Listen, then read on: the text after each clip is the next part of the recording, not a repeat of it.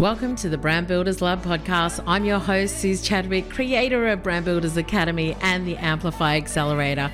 Right here on this podcast, we'll inspire you to become a bold and powerful voice in the world and claim your space with confidence. You can be bold and go against the grain to become the creative rebel you want to be. Forget average, it's time to level up. Hey, hey, welcome back to the podcast. Amazing to have you here. Listen, this is a, such a great episode, and I want to dive straight in. So, I'm going to introduce you to today's guest and then we're going to dive in because I think it's so juicy and so good. And I absolutely loved this conversation with Mel Browne, who you're about to meet if you don't know her, her already. So, my guest, Mel Browne, is a multi award winning serial entrepreneur. She's the co founder of The Money Bar, a financial planning firm for Gen X and Y, now Melissa Browne Courses, the co founder and director of business at thinkers.inq, an innovative long day preschool based on creative and critical thinking, which is amazing. And up until 2019, when she sold the business to an ASX listed accounting firm CEO of A and TA, an award winning accounting firm. She's the author of four books, including More Money for Shoes, Fabulous But Broke, the global bestseller UnFCK Your Finances, and her most recent is Budgets Don't Work, But This Does. So I started following Mel a while ago on her awesome Instagram, More Money for Shoes. Who doesn't love that? And totally fell in love with her quirky and fun way of talking about money. Now, if you've been around the Brand Builders Lab podcast for a while, you'll know that I'm super passionate about helping women to manage money better in their business, earn more pay themselves super, pay themselves, and create more abundance in their life. And so I knew that I wanted to have Mel on to talk all things money. She talks about property investment and shares investment and tax and all the rest of it.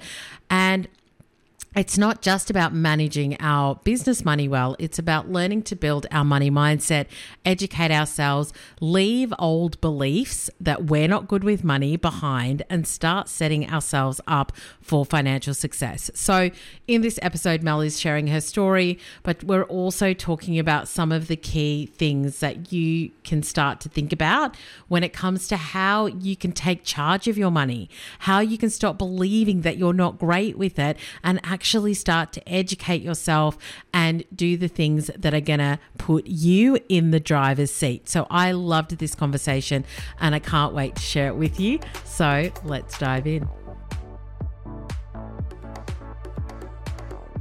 Melissa, welcome to the Brand Builders Lab podcast. Thank you for having me. Oh, my pleasure. I've been wanting to have you. I feel like we tried to do this maybe a year ago and it didn't quite work. Uh huh. Yeah, we are both here. busy. I know. We got here in the end. And you know, it's hard when you've been like swanning all over Europe and Paris. and I was watching, I was like, oh, looks amazing. I loved it. I'm not gonna lie. I'm not even gonna try and suggest that it was hard work. It was the best time. And I'm already planning next year's trip. oh, good on you. Good on you. So, so good. So, Mel, for my audience uh, who don't know you, can you just give mm. us a mm. little bit of background? I've given a bit of an intro, but a little bit of, of background on how you ended up here and why what you talk about is so important for you.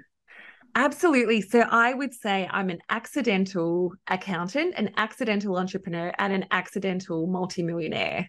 Like it is just accidental, accidental, accidental. But having said that, behind that is also a lot of hard work and determination and being willing and having the courage to actually have a go. So the reason I said accidental for all those things is I'm a Western Sydney chick.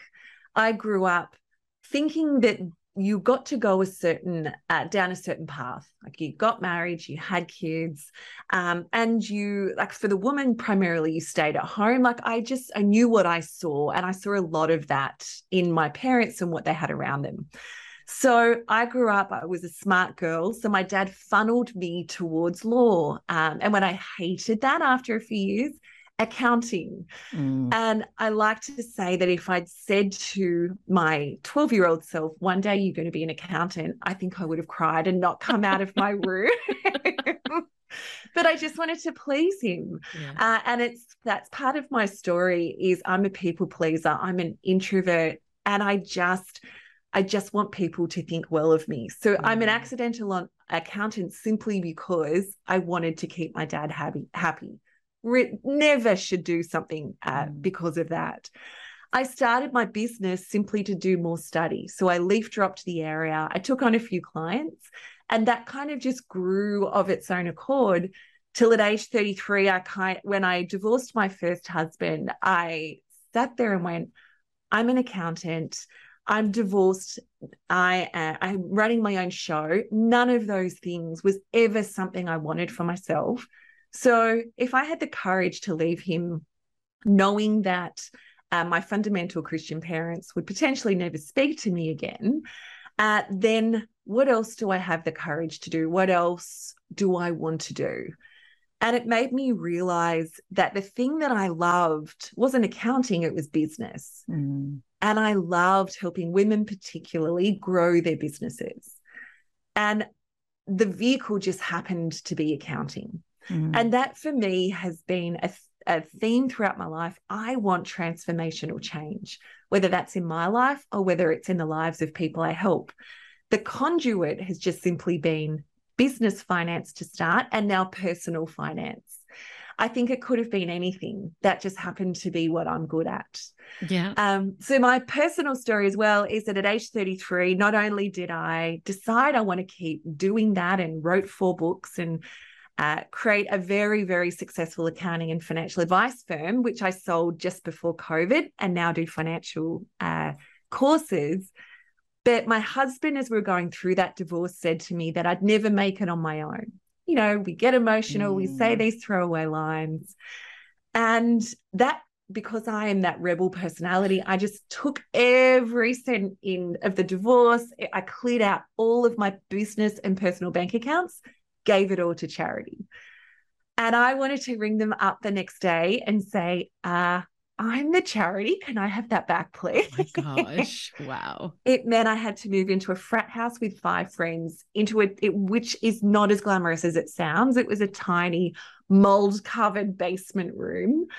Um, and it took me about three years to come out of that and to come back from less than nothing because I didn't have bond, I didn't have wages, I didn't have anything. And fast forward to today in my 40s, I now am a multimillionaire and have the choice to work or not. Simply because in that mold co- covered bedroom, I sat there and went, I never want to be in this position again. I never want to be reliant on what and the whims of a man. But more than that, I want to be in charge of my own destiny, both with my business, but also with my personal finances. So that's why I say it's sort of accidental, accidental, accidental, but also in those defining moments uh, they just woke me up and went yeah. no this is not this is not going to be the story of my life. Oh my gosh. So many questions mel. So many questions. Okay. So the first one you asked. Oh okay. What would 12 year old mel would have wanted to do if she wasn't pleasing her father do you know what? I don't know because I really didn't. Do you know they they say you you want what you see, mm. and I just didn't see anyone. I was in a very blue collar environment. I just didn't see anything that I really wanted to do. I thought mm. for a mm. while I might want to be a hairdresser. I thought for a while I might want to be a policeman. The truth is, I wanted to be creative. I used to draw and write and do all those things, but I never thought that could be a career it never occurred to me. I loved reading. It yeah. never occurred to me you could be a writer. Like I never put those things together. Yeah. So she I says after four books now. Yeah, I yeah. know. But back then, yeah, I get it. I get it. I think I would have loved to have studied writing or um and to really geek out on that. I think I would have really enjoyed that. Amazing. And mm. so when you kind of tried law and you didn't love it and you went to accounting, were you always good with numbers?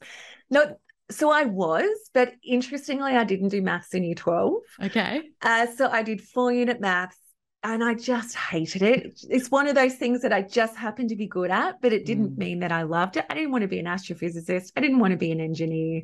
So I dropped to three unit and I still didn't enjoy it. And so I went to my maths teacher and went, Oh, could I drop to two unit? And she made the mistake of saying to me, Well, if you're going to do that, you may as well drop it completely. At which point I went, Oh, is that an option?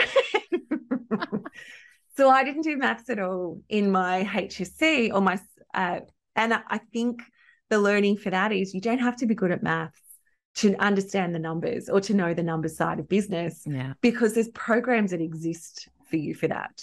Yeah, absolutely. So good. Okay, a couple more questions. We are gonna we are gonna get into the interview just a second, but I'm just like, so you divorced the husband. Why did you give hmm. all your money to charity? It was because of that throwaway line where he said, uh, You'll never make it on your own. And my response to that is, I never want him saying, You're only here because of me.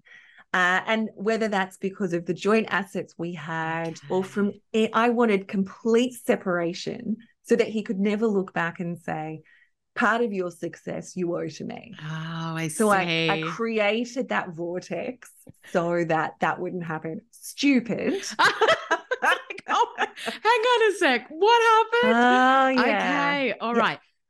So interesting. And I'd love to know when you look back now, mm. what was your money mindset like in those early years and yeah. through that period? My money mindset was a combination of scarcity and I'm not enough. So those were the two loudest voices in my head. It was, you better keep hustling and working because you aren't good enough. You know, you're a Western Sydney chick. Who are you to think that you deserve that? You just need to be happy with what you've got. And these things don't happen for chicks like you. Like those voices in my head was mm. so loud. Um, and I had to do a lot of work to diminish that. And I think women carry a lot of that with us anyway around not being enough and comparing, you know, physically from an early age. We're told to look at ourselves and compare. We're fed princesses and all these other tropes. And I think uh, that comes through with business, it comes through with personal finance. And it's about recognizing that. For me, I had to do a lot of work around that. Um, mm-hmm. And it, that voice is still there, but it's very, very quiet and I don't feed it. Mm. Where do you think that voice comes from? Was it just society or do you feel like it was parents, family, friends? Mm. Like where where had that sort of built up? I definitely think it's part society. You know, I mm. grew up with the supermodel culture. I grew up with a diet culture and that constant need that, you know, who you are, it's not enough. You need to constantly be wanting to be thinner or to mm. be blonder or to be, you know, you just have this physical attribute that you're supposed to uh, want, which was is so damaging, and for me personally was extraordinarily damaging.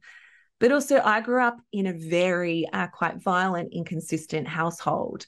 So that as well, that safety uh, was removed for me. So I grew up just being hyper alert um, and being aware that life was hard and you know you just had to you needed to be careful so i think that twin thing of both absolutely how i grew up mm. but also society and how it, it, absolutely talks to men and women different mm. differently um, that i that i grabbed those mindsets mm, so interesting and so you start your firm and through that, you obviously said that you sold it just before COVID. Mm. What was your experience of building this firm and and having, you know, this near entrepreneurial journey that you were going on? Yeah, so I uh, I really decided to invest in myself. So in my mid 30s, when I decided uh, that the mission that I wanted was to help women, particularly, then and because that was bigger than me it meant that i could invest in myself so i looked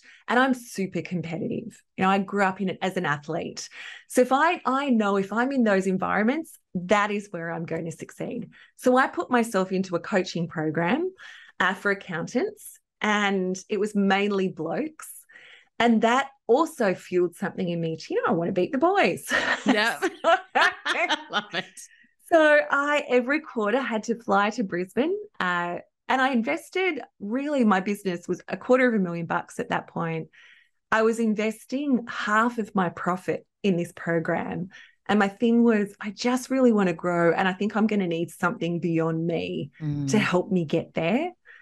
And so I did that. And that gave me the processes and the support and the competitive environment to want to do more. Um, and I took one of my team with me each time because sometimes in business it's really lonely and it's isolating and you need someone else to get it as much as you get it mm-hmm. so that when you're not there they can be running as well so i took her with me um, and we ended up being one of the very few fee- uh, so i'm a solo owner of an accounting firm i was one of the very few solo female owned seven figure uh, accounting firms in australia and I sold that to an ASX listed firm. Um, and I'm super proud of that because yeah, we, congrats, that's awesome. You. We did something different. I wasn't scared to do to really be feminine in that, mm. and we attracted both blokes and women because they just wanted something different, which yeah. I loved. Yeah, so good.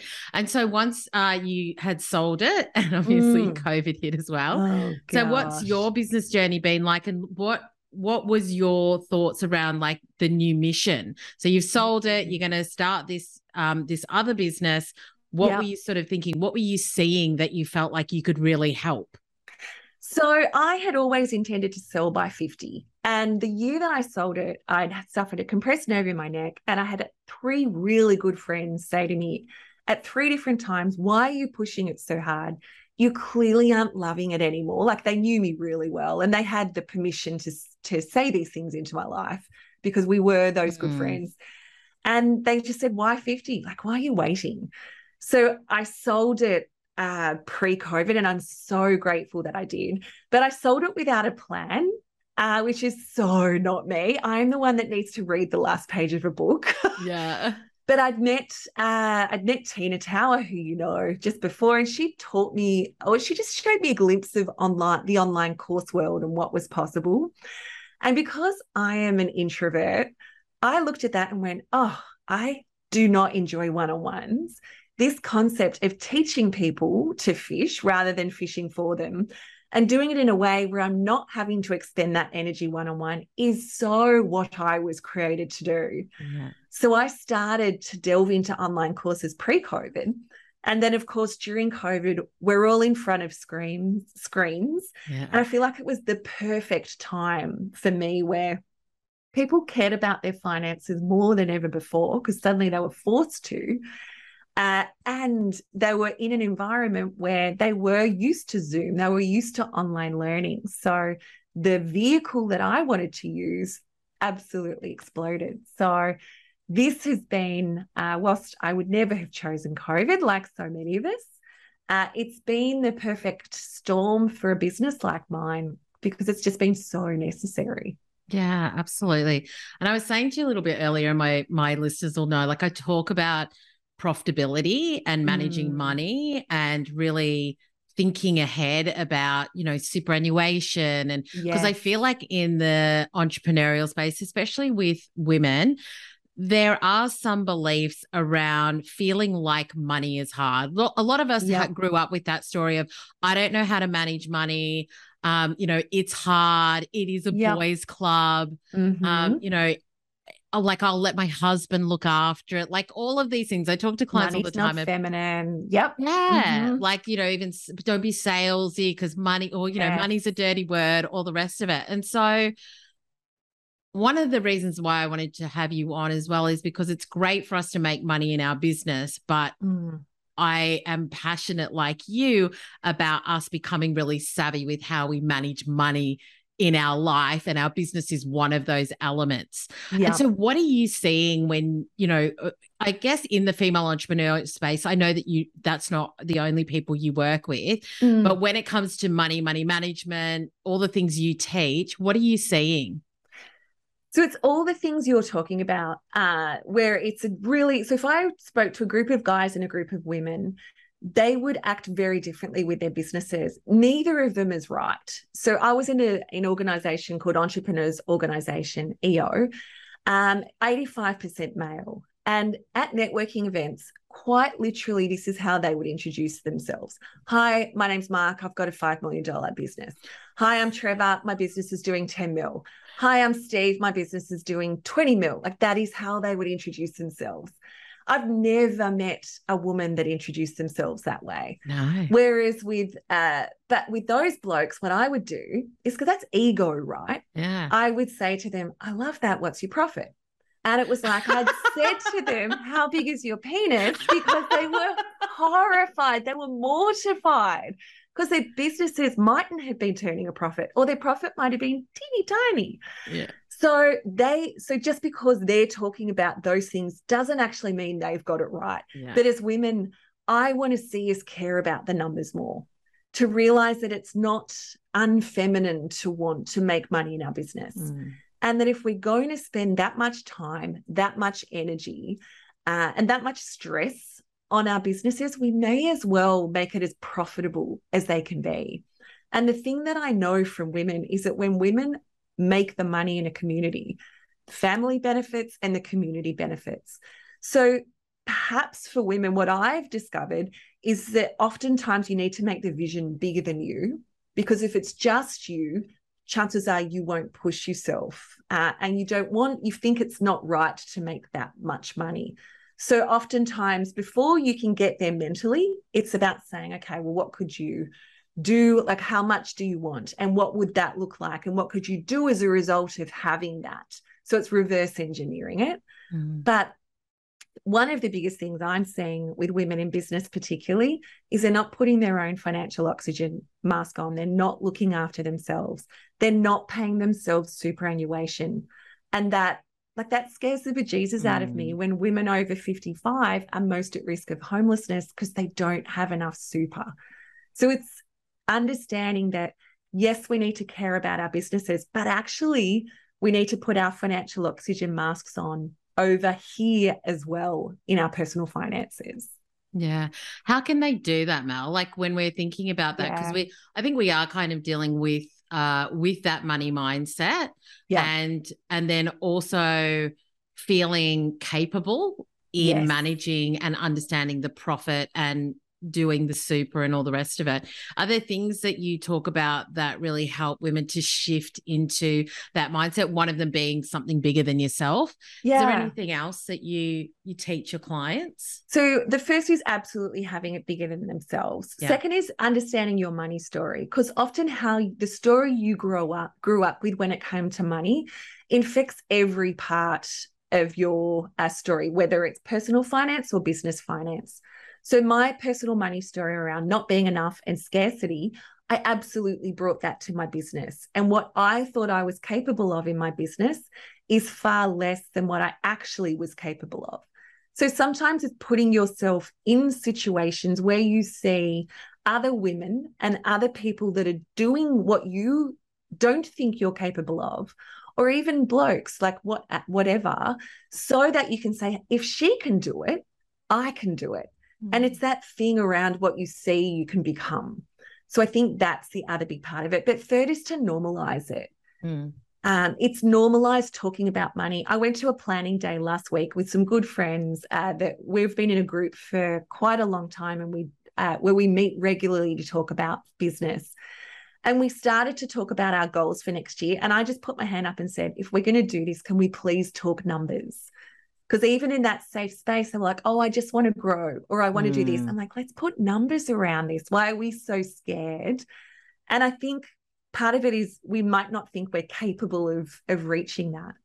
You know, if I say I want to make a million bucks in my business and I don't think I'm capable of that, do I really want to put it out there? And yet, what I know is that if you say you want to hit a million bucks, you might not hit a mill, but you might hit 800,000. Whereas if you're just trying for 500, you might hit three. So sometimes it's putting goals beyond, like in your mind, unrealistic goals Mm. so that you'll overshoot the limiting place you think you should be. And to ask the question, well, if you were to go there, what would you need to be doing? And then to start to do that. Yeah.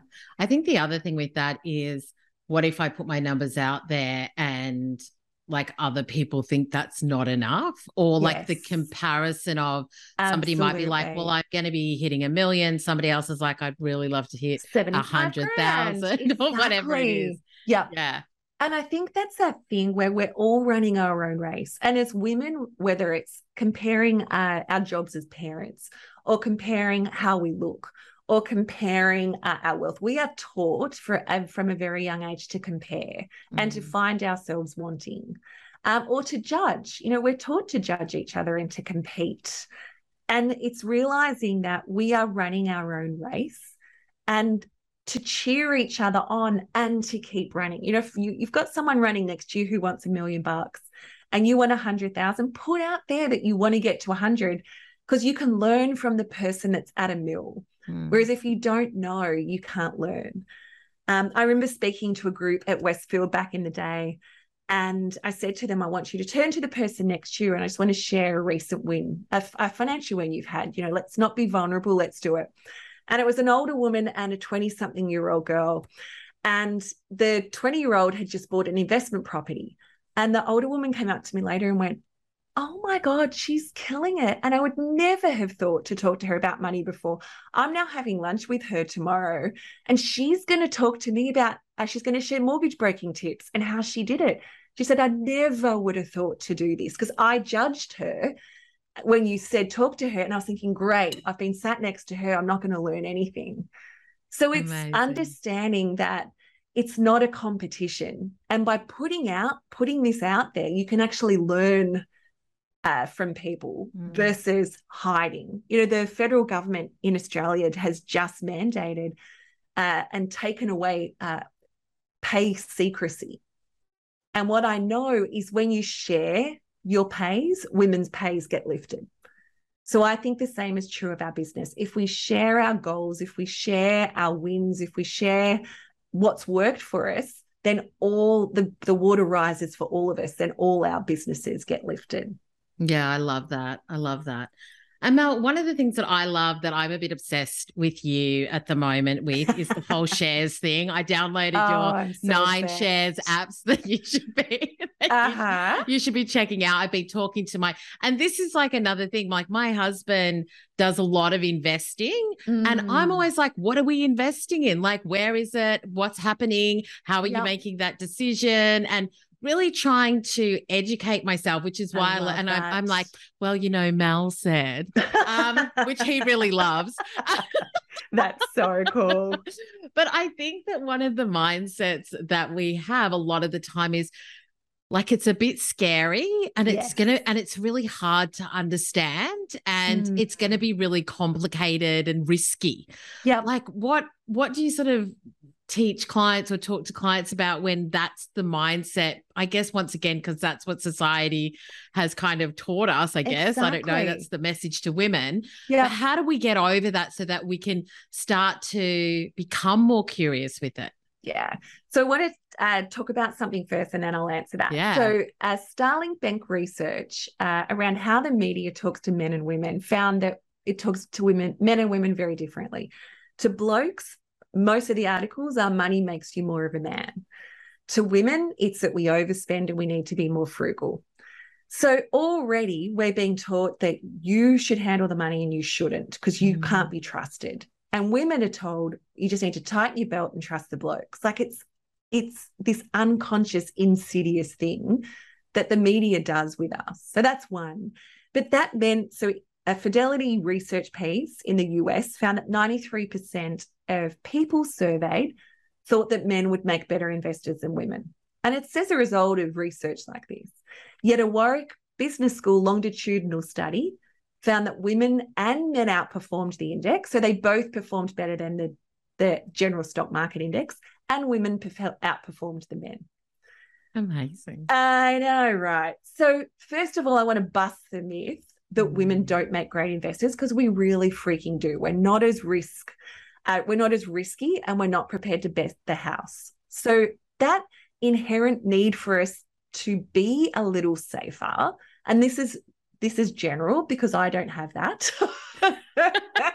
yeah, I figured uh, that. Yeah, yeah, yeah. So that uh, inherent risk actually will help us as an investor. It means that we we won't necessarily want to to um, to bet the house.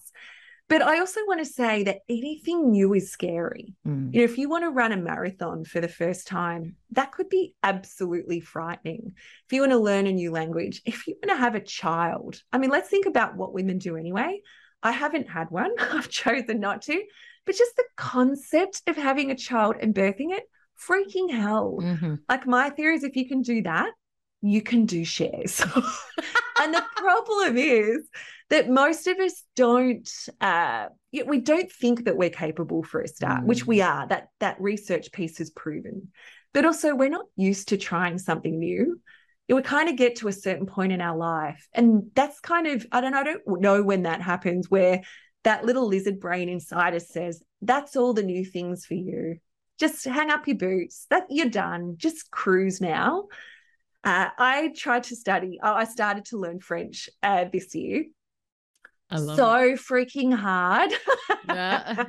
but it's that thing that, and it reminded me that we don't often learn something new and it's hard and it's about persisting with it. And what I will say is shares is just a skill, no different than learning to learn a language, no different than learning to ride a bike or drive a car.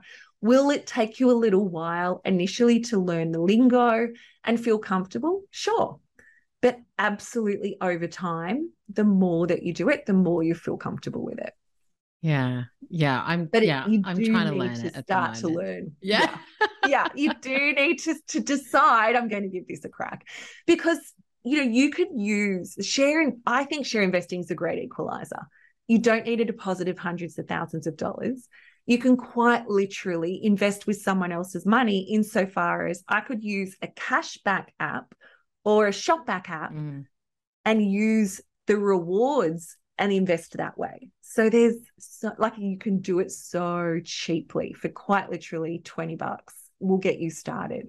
So it's a beautiful way of starting to invest. Yeah, I love that. And you do have a download, which we will have in the show notes as well about the nine nine apps. I was looking at them the other day as well, which I yeah, I definitely want to try and learn more about it so that I'm like, what, what, could I invest in? And I remember love ages that. ago, and I don't know what's happened to it since, but I remember you were kind of educating on why it would be good to invest in one particular business that had gone public, which was Mhm. Adore, I think, at the Adore time. Beauty. Yeah. Yeah. So many women were interested for the first time on, oh, hey, I use this company and it's floating. Should I invest? So I w- I was saying these are the pros, these are the cons, and now would you do it? Um, so yeah, I think finding companies you're interested in can be a beautiful way to start. I think my answer at the time was it's probably overpriced, and history has gone on to prove that. But you don't have to choose a single company. Yeah. And most of us shouldn't necessarily do that. We can exchange in, we can invest in something called exchange trade funds, which give us a basket of a whole bunch of companies.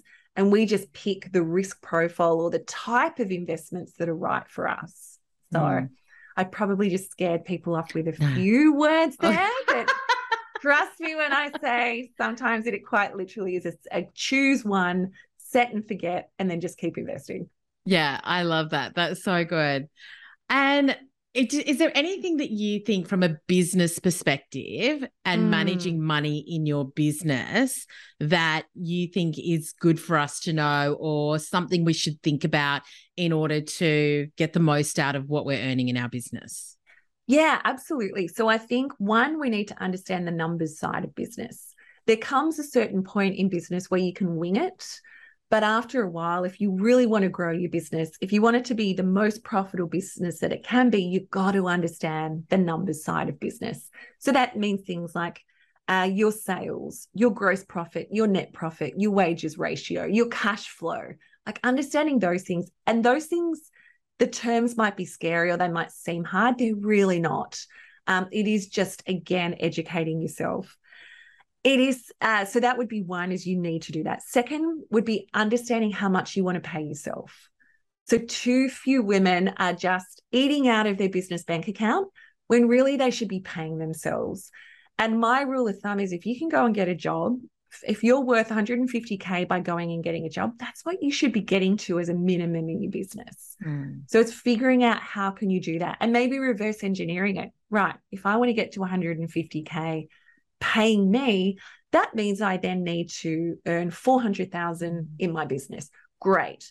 And I want to keep an eye on profits and keep an eye on gross profits and sales so that I know that that's possible and then physically pay it um, and uh, pay yourself super appropriately as well. But also have more than one business bank account. If you're trying to operate from the one bank account, you're forgetting about tax. You might be forgetting about bills. I'm a fan of what we're doing per- in personal finance, we're also doing with our businesses. So we want an everyday account, we want a tax account, and we want a buffer account at a very minimum. And the buffer account would have three months worth of expenses in it so that if there is, you know, we're t- in Australia, there's talks of a soft landing, not a recession, mm. but a soft landing still might mean a retraction where we need some funds in reserve if something, you know, if we had a quiet month rather than freaking out or jumping onto credit. So yeah. it's doing those great practices. Yeah, I love that. I am a fan of profit first. Um, nice. I don't know if like some people love it, some people don't, but I'm just like, you don't I have to too. listen to everything, but the different bank accounts. I just think when I did that, yeah. Like my whole business just completely changed. Because you're like, focusing on the the you're focusing on profit right? Yeah. so suddenly it's that whole thing where what i water will grow. Yeah. i'm focusing on profits. Guess what? I'm going to grow my profits. If i'm focusing on sales yes sales is great but without profits what's the point? Yeah Absolutely. And I want to touch on something that you just mentioned there. I'd love to ask a question around reinvestment because you were sort of saying mm. when you mm. had your accounting firm, you know, a lot of the money that you had coming in, you were reinvesting in this mastermind or the the group yes. um, that you were in. Mm. What are your thoughts on debt yep. in business for either growth or how do we reinvest? So there's almost two mm. questions there. Yeah. So I have no problems with debt in business. What I do know is that uh, women are often scared of debt uh, because they don't want to risk their house. But I, I am absolutely not scared of debt in business as long as it's the right sort of debt. So if you're just getting a debt to get a car and that car really has no purpose for your business, I'm probably not a fan of it. But if you're in debt for machinery that's going to help you, if you're in going into debt for a course that you know by doing this, the return on investment is going to be Y, or if you're going into debt for um, something else where you sit down and say, right, if I borrow this, this is what needs to happen as a result. So you've got to sit down and have a strategy for debt, both what's the return that you want on it and then B, if that didn't happen, how would you pay for it? So I've got a preschool uh, that I invest in that my very good friend and educator runs. We absolutely had to go into debt for that. But I sat down and worked out, right, it needs to take five years to pay off. And the strategy was that we would both uh, consult and put money into it in case the preschool didn't grow quick enough. That was like our plan B. Mm. Um, so yeah, don't no problem at all. With the reinvesting, particularly if it's a product business that's growing fast, you'll understand you have to reinvest mm. and you're going to probably have to go into debt for that product um, anyway. So that's just a whole different beast. But for, for service based businesses, I'm still a fan of reinvesting if I can see a return on that. So if I'm reinvesting on things that aren't going to give me a return on investment and are really just window dressing. So if every year I'm rejigging my website and I'm spending on cosmetic things mm. that aren't going to necessarily bring me money, then sure, I'm, I'm probably not going to have, I'm probably going to have a problem with that. But if I'm investing in thing, reinvesting on staff, so I'm, I'm grabbing staff for growth, uh, which I'm just about to do. Or maybe you're investing in training um, or courses because you know that this is what will happen as a result or this is what you want as a result, then again, I don't have a problem. And I've done that continuously. But your question should always be what's my return on investment if I was to do this? Mm. And then to track that to see if that actually is true and pull the pin if it's if it doesn't work. Yeah. And is there any like do you have any thoughts on percentage on reinvestment, either for yourself or in the business? Because I guess when we do mm. look at mm. profit first, just as, as a very baseline is kind of the 30, 30, 30, 10 ish. Obviously, yeah. that that depends on where you are with tax and all the rest of it. Mm. But where do you think that that should sort of come out of? So it depends on the type of business that you're in, because mm. some businesses will be really heavy on staff, say. And so uh, accounting and other professional services would be a third staff generally. It's gen- their models generally a third, a third, a third, mm. a third for the owner, a third for the business, and then a third uh, uh, for you. Oh, sorry for for wages and, and mm. what have you. Uh, so it depends on the type of business you are as to what those percentages are. Um, for me at the moment, uh, being an online business, I'm spending a lot more on advertising than I ever have before as a percentage. Um, but again, that's the nature of what I do. So, what I would suggest is that you go and look at benchmarks so that you can buy or see benchmark reports that will give you an indication as to what the top performing businesses, their percentage spends are, and also what an average business, their percentage spends are. And that will give you an idea you know if if they're spending 20% on wages and you're spending 25 you might look at it and go okay i seem to be heavy on wages. Why is that? And do i need to grow my sales quicker so that i can be back in amongst benchmark? Your if you look at that benchmark report it might say trainings 4% and you're spending 10 but a significant part of that which mine was way more than 4%. Mm. But a mm. significant part of that is you, and this is the return you wanted as a, a result, then again, I wouldn't have a problem with that. So those benchmark reports are amazing, but always use them to come back to yours and then question, but is that right for me? Mm. Yeah, I love that. And I do, and I feel like that's a conversation that needs to happen more in the entrepreneurial space. Yes. Is that I guess like the quantifiable like reinvestment in the business reinvestment in yourself understanding like how can i put away for that just like we put away for tax how am i saying okay well 10% or 1% or whatever it is 5% of my revenue for the year is my own training budget because a lot of my listeners um, and my community are solopreneurs like they mm. may have mm. vas or designers that they contract in. But as far as the revenue for the year goes or whatever it is, really looking at saying, okay, I'm going to allocate $5,000 or 3000 yeah. or 10,000 for myself yep. um, to ensure that I feel supported, I continue to grow, I continue to learn, those sorts of things as well. Absolutely. And it, and you might and it's being really careful too because if you're a solopreneur and you are a service based, for example, you you're you might be looking at a benchmark with and you're comparing yourself to service based businesses with staff. Yeah. Whereas really your profit maybe should be more like 50%. Yeah. So it's being really careful around how you compare. For me, as an online business, my profit should be minimum 50%, like minimum.